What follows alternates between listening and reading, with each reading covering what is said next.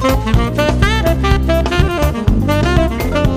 we are listening to Music Highlight 100.4 KLCBS. Take the A Train adalah lagu standar jazz karya Billy Strayhorn yang menjadi lagu paling khas dari The Duke Ellington Orchestra.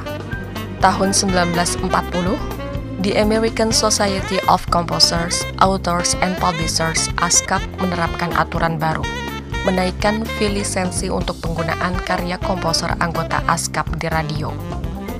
Sehingga banyak anggota ASCAP, termasuk Duke Ellington, tidak dapat memainkan komposisi mereka di radio, mengingat pada masa itu mayoritas musik di radio dimainkan secara live.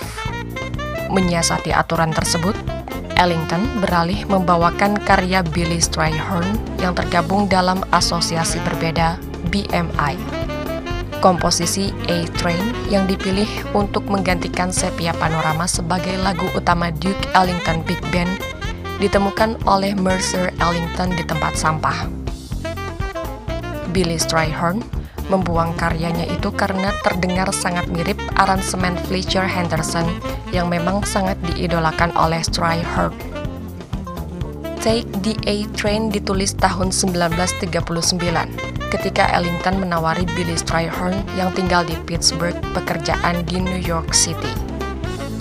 Agar Strayhorn tidak kesasar, Ellington menuliskan petunjuk arah menuju rumahnya dan tulisan itu diawali dengan Take the A Train.